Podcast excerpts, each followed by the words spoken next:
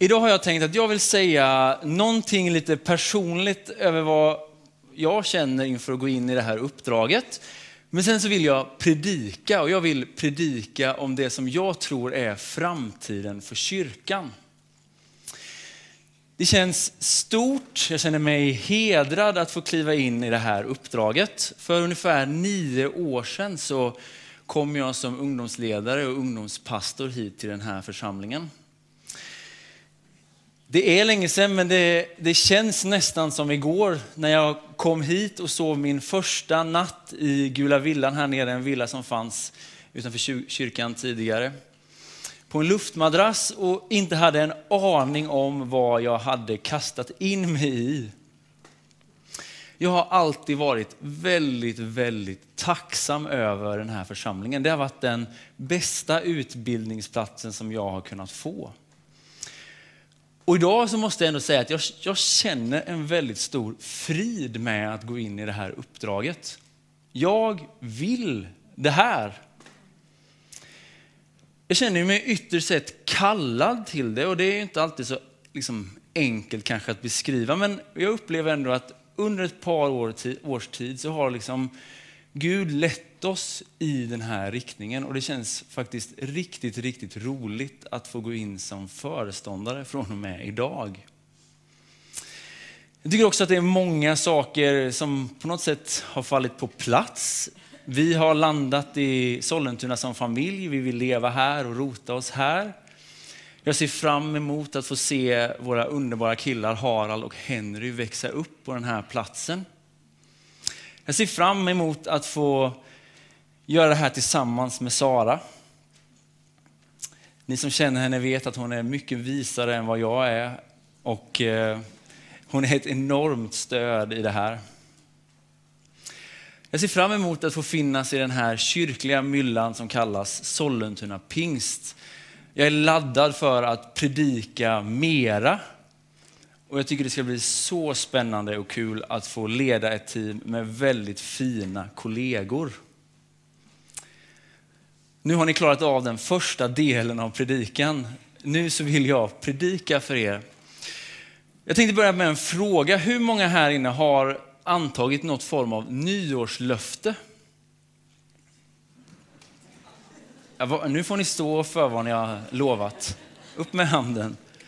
En del har ju redan tagit an sig nya utmaningar. Det kan ju vara ett träningsprogram eller en diet, en läsplan, en ny vana eller mer tid för ett intresse.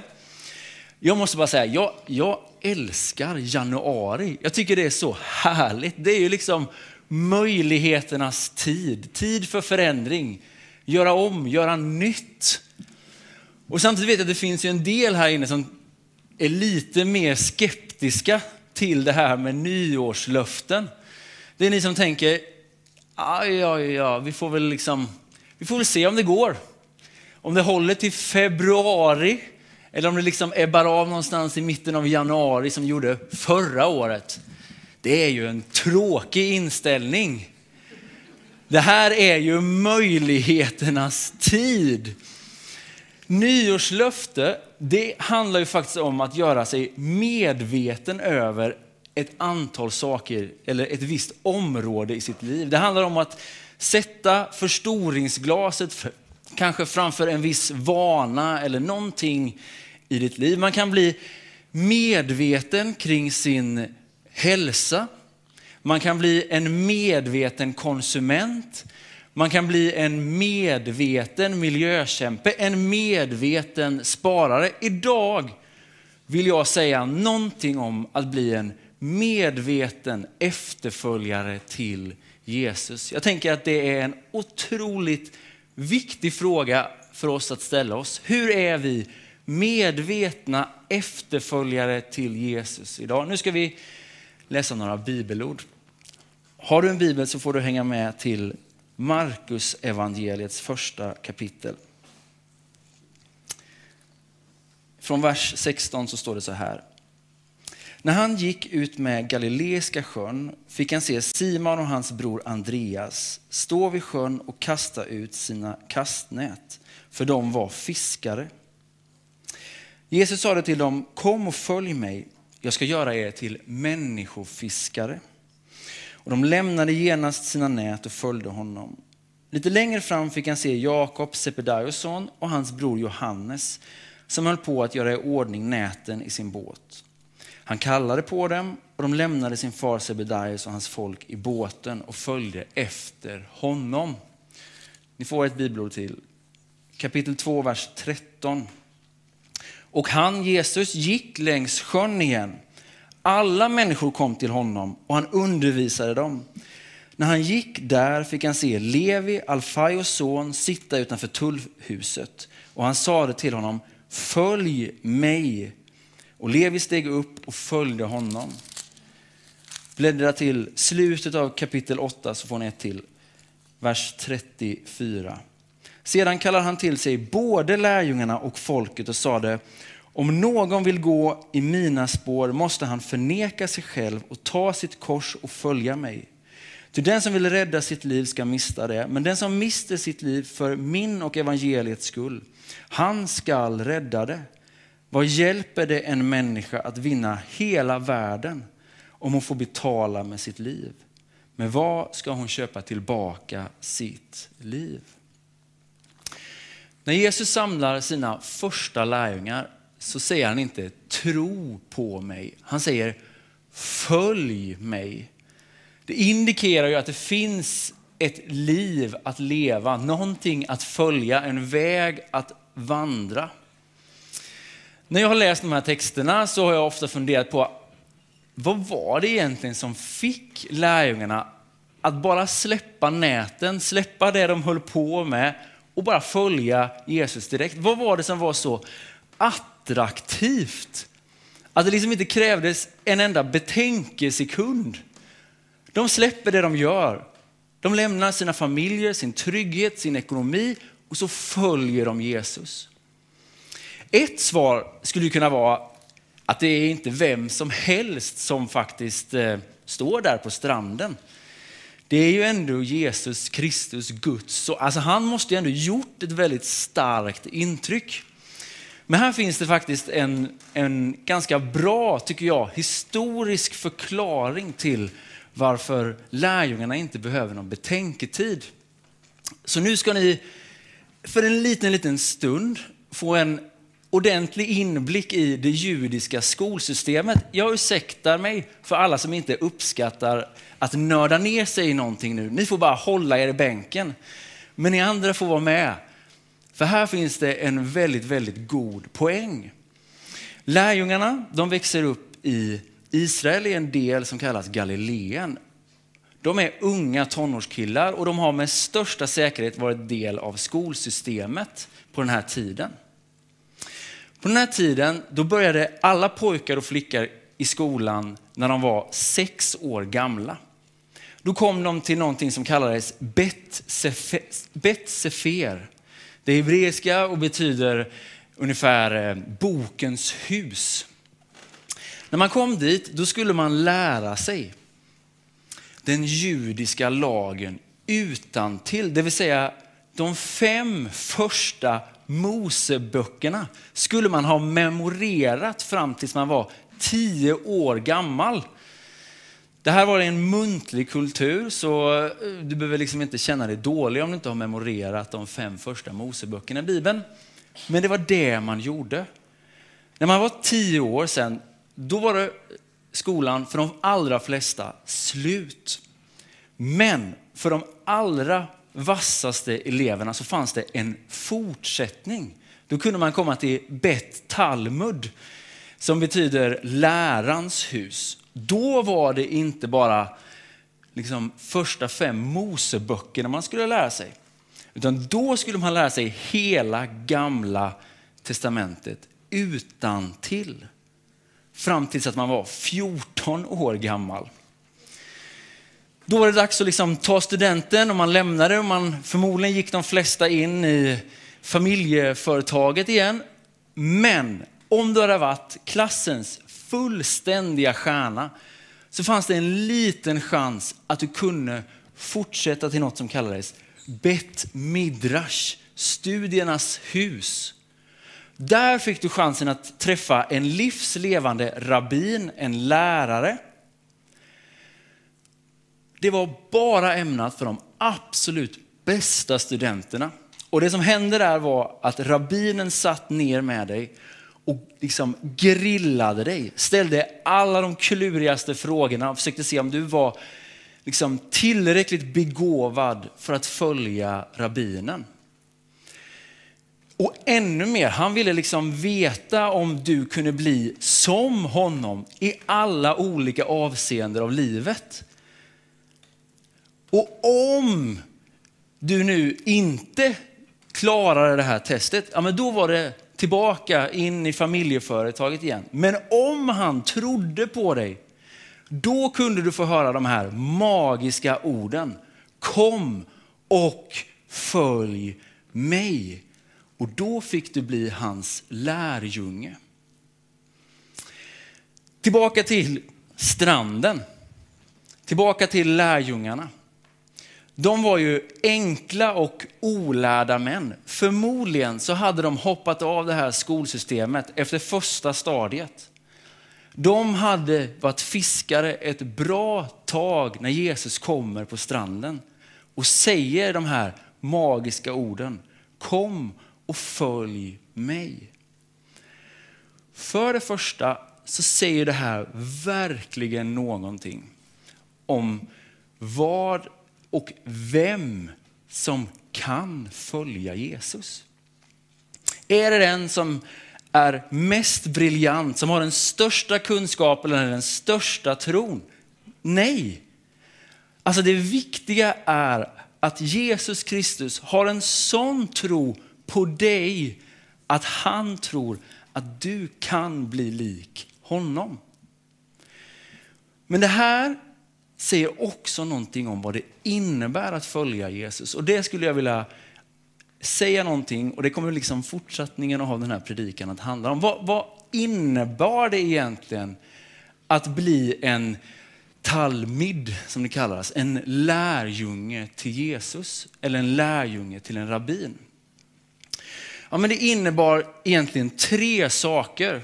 Man kan säga att en talmid fick liksom tre mål framför sig när de gick in i det här lärjungaskapet. Det första liksom, och viktigaste det var att vara med sin rabbin. Alltså här var det inte frågan om ett antal lektioner utan nu var det frågan om 24-7. Det fanns en, en välsignelse från den här tiden som, som lät ungefär så här att må du bli täckt i dammet från din rabbin. Och det var alltså ingen metafor. Det var det man välsignade till. Du skulle följa din rabbin precis överallt. Äta med dem, sova på samma ställe 24-7. Det andra målet det var ju att faktiskt bli som sin rabbin. När Jesus säger till liksom Simon och Andreas att de skulle bli människofiskare så är inte det, det är inte ett dåligt skämt. Typ. Ni fiskar, vill ni bli människofiskare? Utan människofiskare var ju en bild för en väldigt, väldigt duktig rabbin. Jag tror på er att ni kan bli precis som mig. Det är det Jesus säger när han säger ni kan bli människofiskare.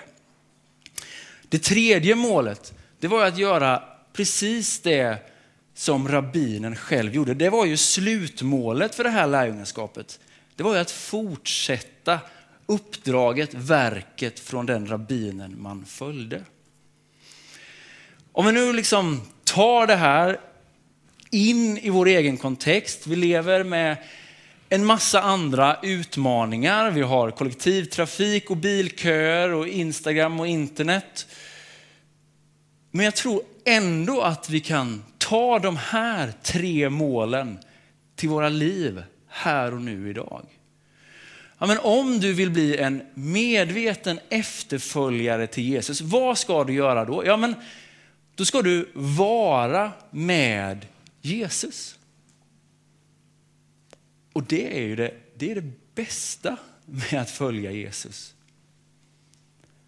Att stanna upp, andas under arbetsdagen, bjuda in Gud, det är inte som att han inte varit där, men du kanske har varit någon annanstans. I bilkö eller stressat iväg till något möte eller på Instagram. Eller. Bjuda in Gud, vara tillsammans med honom. Det är ju så vi, det är så vi vårdar vår själ. Alltså, ett liv med Jesus är inte ett, det är inte ett mindre liv. Det är ju mer liv. Han lovar ju oss ett liv i överflöd. Det här är ju inte liksom en religiös press. Det är ju det bästa. Att få vara med Jesus. Men det är ju så värt, skulle jag säga, att på ett eller annat sätt försöka karva ut tid i din vardag för att bara vara med Jesus. Jag skulle, jag skulle på riktigt gärna vilja börja varje dag med att be. Men våra söner väcker oss 06.00 varje dag. Så jag har gett upp den tanken, i alla fall för nu. Men jag inser att jag kan faktiskt promenera till jobbet. Jag kan be på väg och börja arbetsdagen i bön. Gör det som, som funkar för dig. Kvällen är en mycket bättre, mycket bättre tid för mig. När barnen sover, då är det lugnt i huset. Ja, men då hinner jag be. Och jag inser att jag, jag värderar det där andaktslivet högre än att vara helt uppkopplad på alla nya serier från HBO. Jag vill, ha, jag vill hellre ha ett böneliv. Jag vill hellre läsa en bra bok. Jag vill hellre ha någonting att säga på söndagen. Det här är liksom inget krav, det är ingen press. Bjud in Jesus i din vardag. Det är ju det absolut bästa och det är det viktigaste om du vill vara en medveten efterföljare till Jesus. Mål nummer två, bli som Jesus. Jag har ju bott här i Stockholm i, i tio år ungefär, men jag skulle nog säga att det tog ungefär det tog ett år att bli stockholmare. Det gick ju så fort. Och ändå så är det ju så att efter tio år i Stockholm så tar jag bilen liksom ner mot Småland så händer det ju någonting när man passerar Huskvarna. Då är det som vissa konsonanter bara, de försvinner. Alltså vi formas ju så mycket av miljön runt omkring oss. Den här stan formar oss. Allt det vi liksom fyller våra liv med formar oss. Det är inte, det att, det är inte, det, det är inte ett val att forma sig, att formas. Frågan är ju snarare, till vilken bild formas du? Ja, men här tänker jag, här finns en möjlighet för dig att bli en människa som älskar och har lätt att älska sin nästa. En människa som inte dömer. En människa som inte oroar sig för morgondagen. En människa som inte stressar ihjäl. Som faktiskt har en närvaro som kan göra den här liksom, världen till en tryggare plats. Som inte flackar med runt med blicken och söker dig till nästa liksom, samtal. Som inte lever i någon slags ständig FOMO. Men som faktiskt kan leva med en, ett, ett generöst, ett radikalt generöst liv. Ett liv i bön. Att följa Jesus är inte bara, det är inte bara att lyssna på det han har sagt. Det är att formas till samma bild. Här finns, här finns en viktig grej jag tänkte jag skulle säga och det är faktiskt att vi kan inte bli lik Jesus om vi inte har andra människor runt omkring oss. Alltså Jesus han umgicks med massor av människor, jobbiga människor, besvärliga människor med behov.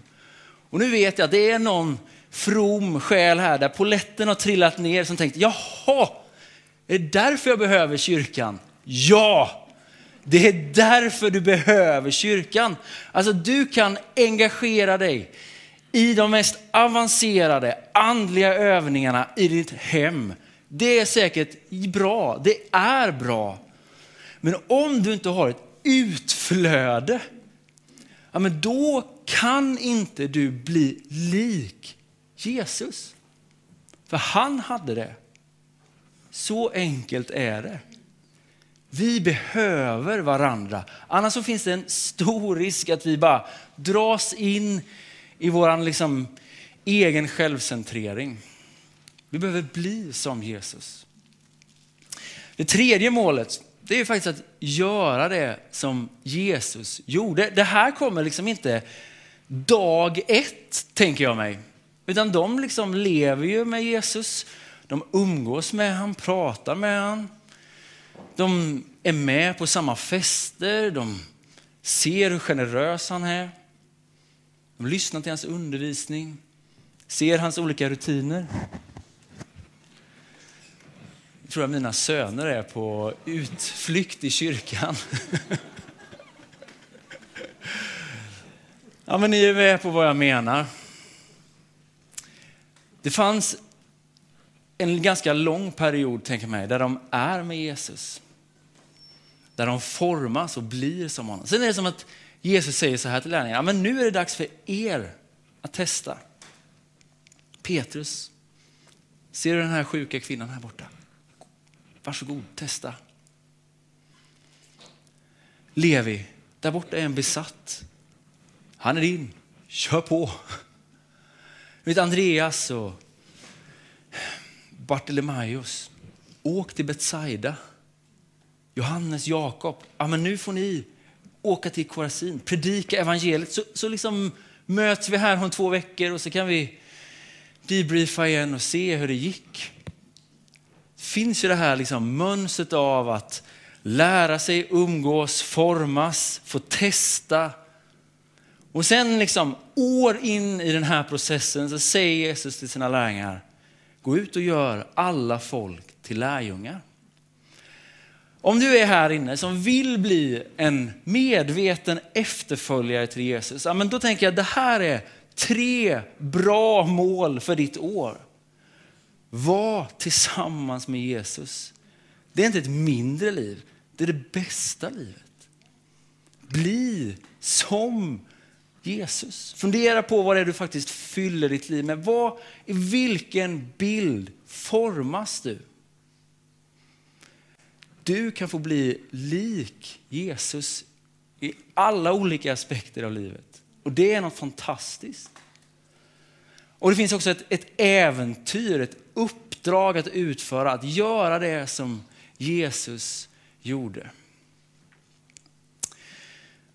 Jag tänker så här, att vi som församling, vi skulle kunna satsa på att ha den vackraste musiken i kyrkan. Vi hade kunnat satsa på att få de trevligaste kyrkfikorna. De bästa bilderna på Instagram. Men om vi inte satsade på att på något sätt vägleda till ett djupare lärjungaskap, då har vi inte en chans. Om vi tror att vi ska tävla med den här världen med underhållning och bekvämlighet, ja, men då kommer vi att komma ut kort. Men jag drömmer om en kyrka som vågar visa på ett annorlunda liv. Ett liv som den här världen inte känner till. Som vågar ge sitt unika bidrag Då kan vi förändra världen. Hörrni, jag ska avsluta med ett bibelord och så ska vi be. Det står i Filipperbrevet, det är Paulus som skriver kapitel 3, vers 7. Det kommer inte komma på skärmarna, men ni får lyssna. Men allt sådant som var en vinst för mig har jag för Kristus skull kommit att räkna som en ren förlust. Jag räknar faktiskt allt som en förlust jämfört med det som är långt mera värt. Kunskapen om min Herre Kristus Jesus. För hans skull har allt det andra förlorat sitt värde för mig. Jag kastar det på sophögen för att vinna Kristus. Herre, jag tackar dig att du kan och du gör och du bjuder in oss till att bli medvetna efterföljare till dig, Herre. Jag tackar dig, Herre, att vårt lärjungaskap inte beror på hur begåvade vi är eller hur stor tro vi har, Herre. Utan att det viktiga är att du har en så pass stark tro på oss. Att vi kan få följa dig, lära av dig och bli lika dig, Herre. Jesus, jag tackar dig för att detta är en väg att vandra, Herre.